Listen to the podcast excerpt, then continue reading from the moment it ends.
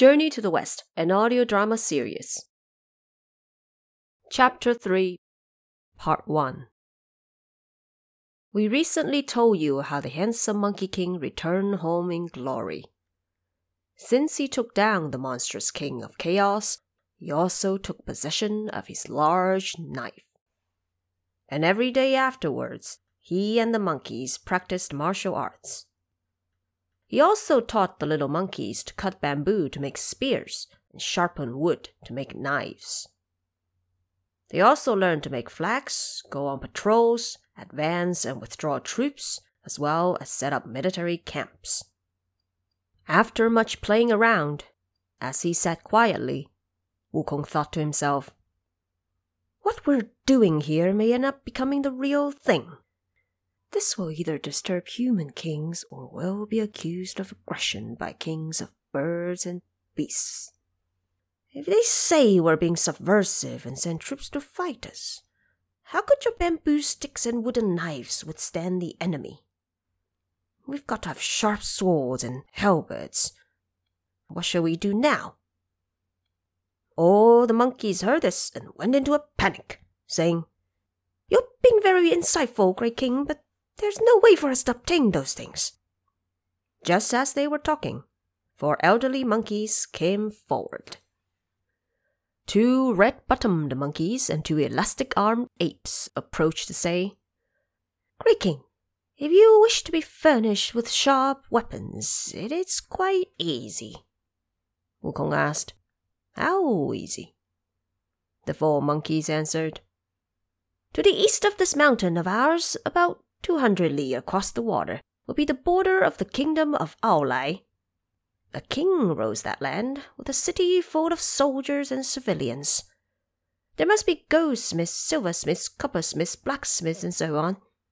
If you would just go there, great king, to buy or forge some weapons, then you could teach us how to use them. We will then protect this mountain base. This will truly be an opportunity to secure long term peace. Now, 200 li would be around 100 kilometers. Wukong heard this and was filled with delight. You can play here. Let me make the trip, Splendid Monkey King. Swiftly summoning the somersault cloud, he crossed two hundred li of water in a blink. There indeed lay the city, with a network of streets and markets filled with tens of thousands of residents. People came and went in broad daylight. Wukong thought to himself, There must be ready made weapons here. Instead of going down to make a purchase, why not just play a magical trick and fetch myself some? He then made the gesture and recited a spell. With an intake of air from Xundi, which refers to the southeastern direction, he blew out a mighty wind, stirring sand and stones into the air. How very terrifying! The sky turned dark and all creatures were frightened. Royalties hid in their palaces, while officials all sought shelter indoors, as if the throne was about to fall and towers about to collapse. As the wind blew, the king of Aolai, as well as the people in the streets and markets, were so scared they shut their doors, leaving no one walking outside. Only then did Wukong land his cloud and walk straight through the imperial gate. He found his way into the arsenal and warehouses. When he opened the door, he found countless weapons inside knives, spears, swords, halberds, axes, bows, crossbows, you name it. Wukong was thrilled to see this, saying, How much could I take back by myself? I would have to use the body dividing trick to transport them away. Splendid Monkey King. He plucked a handful of hair and chewed it in his mouth, splitting it into smaller bits before spitting out. Once the spell was recited, he shouted, Change! Thousands of little monkeys came into being. They all rushed to grab the weapons. The stronger ones carried five to seven pieces, and the weaker ones carried about two or three, until the place was emptied. Wukong then mounted the clouds and caught up a gale by magic, taking all the little monkeys back home. Those big and small monkeys back in the mountain of flower and fruit were playing outside the cave when suddenly they heard a wind blowing. Then, in mid-air, appeared a messy and enormous horde of wicked monkeys. The monkeys on the ground all fled in panic. Soon, the handsome Monkey King landed his cloud and withdrew all the mist. With a shake, he retrieved all the hair and piled the weapons at the foot of the mountain, yelling, Little ones, come collect your weapons. Seeing Wukong standing alone on the flat ground, all the monkeys ran out to kowtow for an explanation. Wukong told them everything, from starting the wind to transporting the weapons. After thanking him, all the monkeys rushed to claim a weapon for themselves. Amid their snatching things from each other and screaming, another day went by. The next day, they lined up in their camps as usual, Wukong gathered all the monkeys and had a count of 47,000 individuals. All this movement had long disturbed the other beasts in the mountains, such as wolves, tigers, leopards, foxes, elephants, and deer. All these monster kings, 72 of them in total, came to pay homage to the Monkey King. They offer tribute every year and answer to roll calls every day. Some trained alongside them, and others helped to collect supplies. Everything happened in an orderly fashion, turning the mountain of flower and fruit into an iron fenced metal fortress. The Monster Kings also presented drums, flags, armors, and various goods. Every day they would have military exercises round the place. Just when the handsome Monkey King was having the time of his life, he all of a sudden asked everyone, You're getting the hang of all the weaponry. However, this knife of mine is somewhat cumbersome. I'm not pleased with it. What should I do? The four old monkeys came forward and suggested, Great King, you're immortal sage. No wonder immortal weapons suits you ill. We wonder if you're capable of going into the water. Wukong answered, Since I've been taught the way, I have mastered the 72 transformations from the arts of earth. There is also the somersault cloud, a most powerful ability. I'm also good at being invisible and concealing myself, as well as performing various magical tricks. I know my way up to heaven, and I know my directions down under the earth. I can walk into the sun and moon without leaving a shadow. I can enter metal and rock without obstruction. Water cannot drown me, and fire cannot burn me. Where couldn't I go? The four monkeys heard this and said, Great king, since you have such immense powers, know that under this sheet iron bridge the water runs straight to the dragon palace of the East Sea. If you're willing to go down there and find the old Dragon King, you could ask him for a weapon of sorts. How would you like that? Wukong heard this and was delighted. Let me go then. Splendid Monkey King. He jumped on top of the bridge and used the magic of water blocking. With the right hand gesture, he dived directly into the waves with a splash. By parting the water, he made his way straight to the bottom of the East Ocean. As he was walking, he bumped into a patrolling Yecha, also known as Yaksha, malevolent creatures with a rather scary appearance. The Yecha stopped him and asked, You, the one pushing through the water, which big name are you? Give me a clear answer so I can make a report to receive you. Wukong answered, I am Sun Wukong, natural born sage of the mountain of flower and fruit. I'm a close neighbor of your old Dragon King. Why don't you know me? When the Yecha heard this, he immediately went into the crystal palace and reported. Great king, there's a Sun Wukong, natural born sage of the mountain of flower and fruit, outside. He claimed to be a close neighbor of yours and is about to arrive at the palace.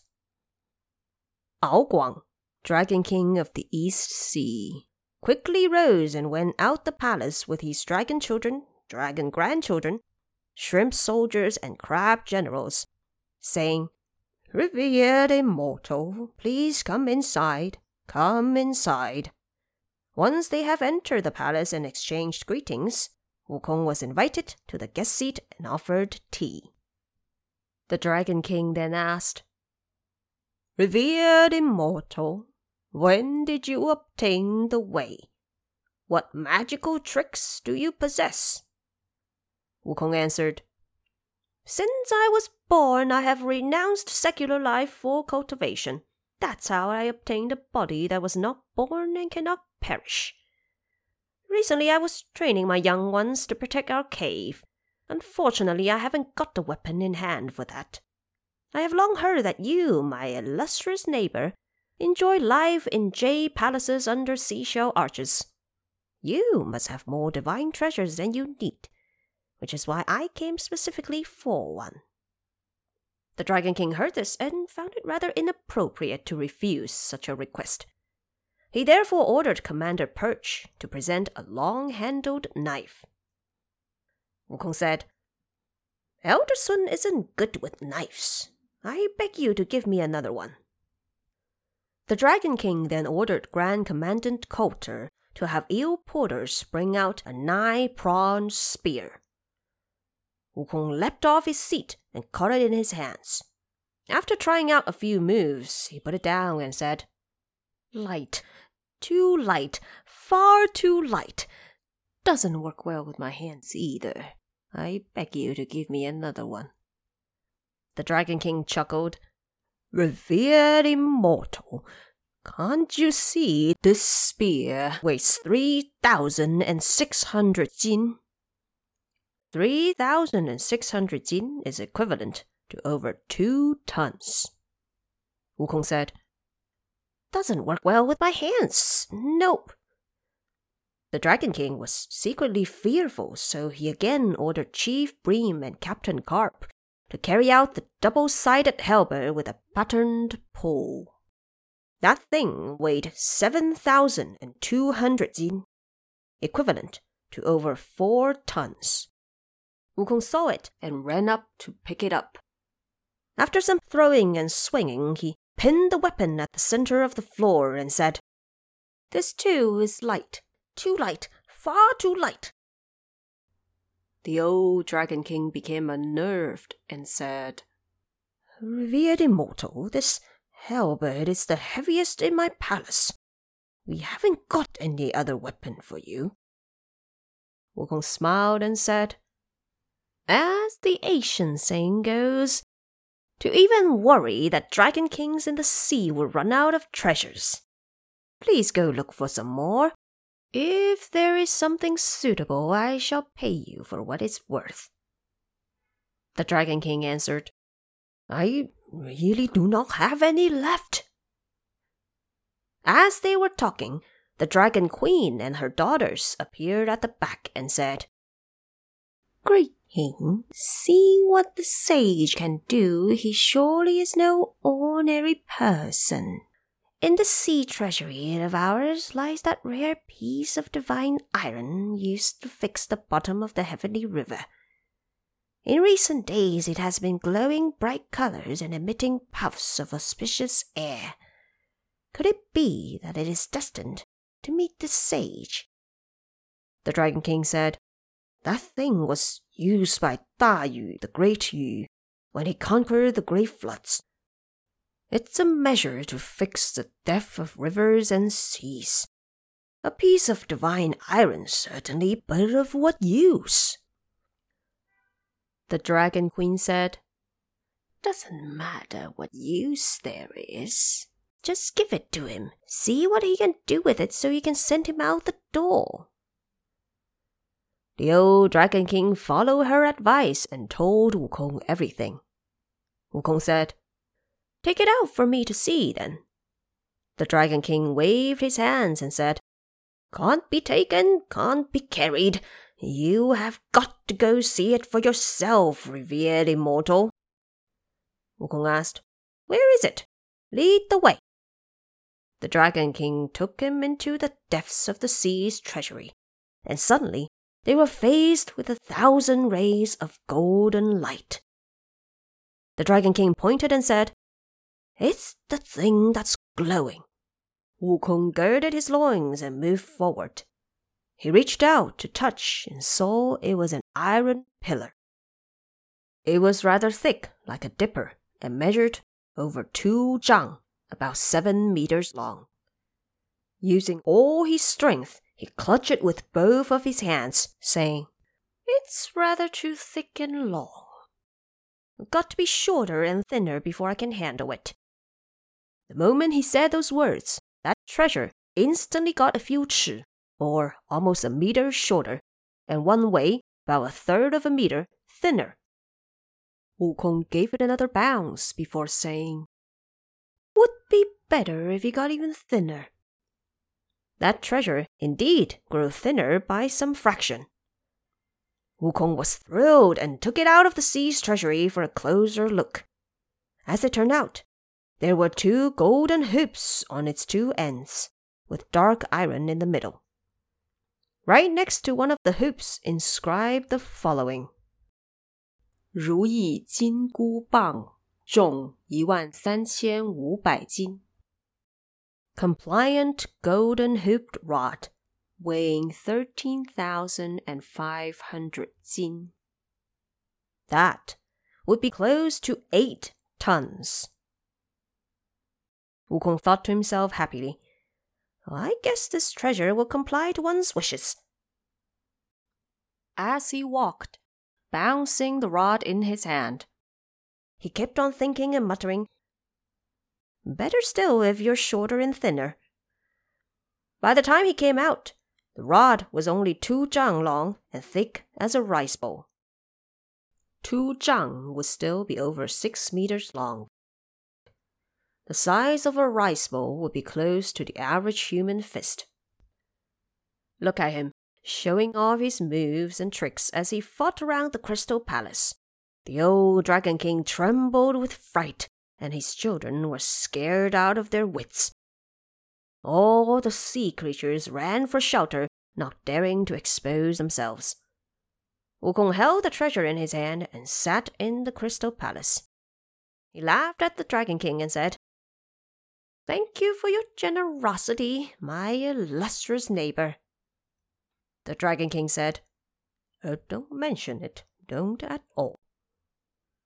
Wukong said, This piece of iron sure is handy, but there's something else. The Dragon King asked, What else, revered immortal? Wukong answered, Had I not seen this iron, it wouldn't be an issue. Now that I have it in my hands, I haven't got the right clothes to go with it. Oh, what should I do? If you offer armor here, why not just give me a set? I shall thank you all the same. The Dragon King said, But I haven't got any. Wukong said, One guest shall not bother two hosts. If you haven't got any, I won't walk out of your door either. The Dragon King suggested, If you wouldn't mind traveling to another sea, they might have what you want. Wukong said, Staying in one place is better than visiting three. Do find me a set, please.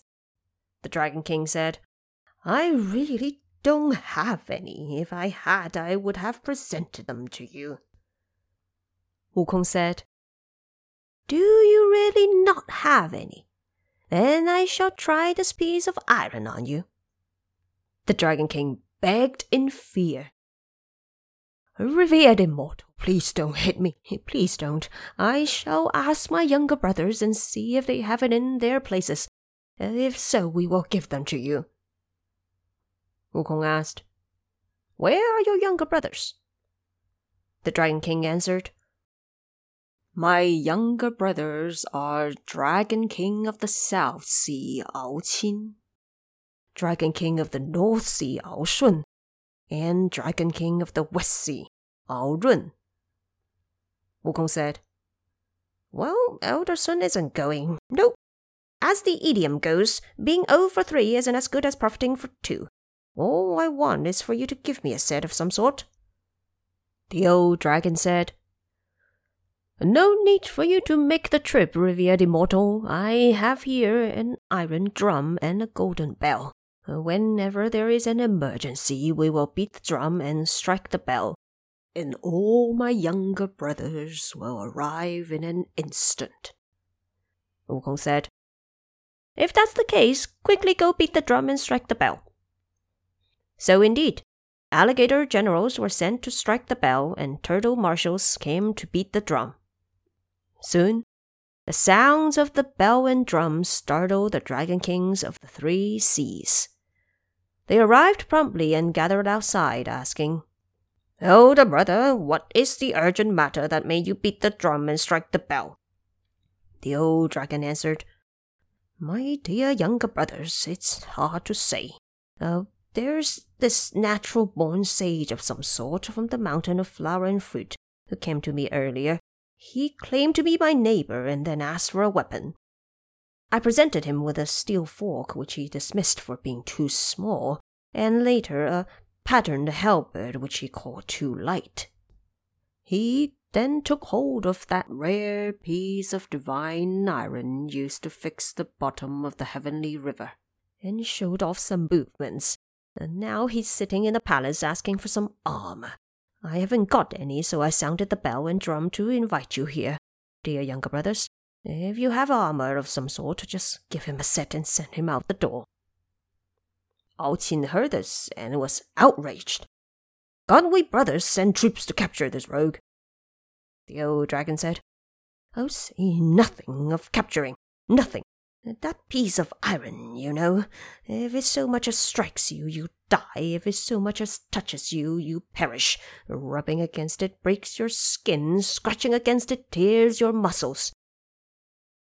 Dragon King of the West Sea, Ao Run, said, Second elder brother, you mustn't fight him. Let's just put together an outfit for him so we can send him out the door. Then we will present a formal complaint to the heaven above. Heaven will know how to punish him. Dragon King of the North Sea, Ao Shun, said, That's right. Here, I have a pair of plough treading shoes made from lotus silk.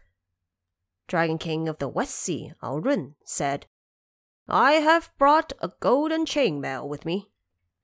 Dragon King of the South Sea, Ao Qin, said, I own a violet gold crown decorated with phoenix plumes. The old dragon was delighted, so he led them into the crystal palace to meet Wukong, as well as to present the gifts. Wukong then put on the gold crown, gold armor, and cloud shoes before wielding the compliant rod all the way out, telling the dragons Apologies for bothering you, my apologies. The Dragon Kings of the Four Seas felt humiliated and began discussing how to file the complaint. We will speak no more of that.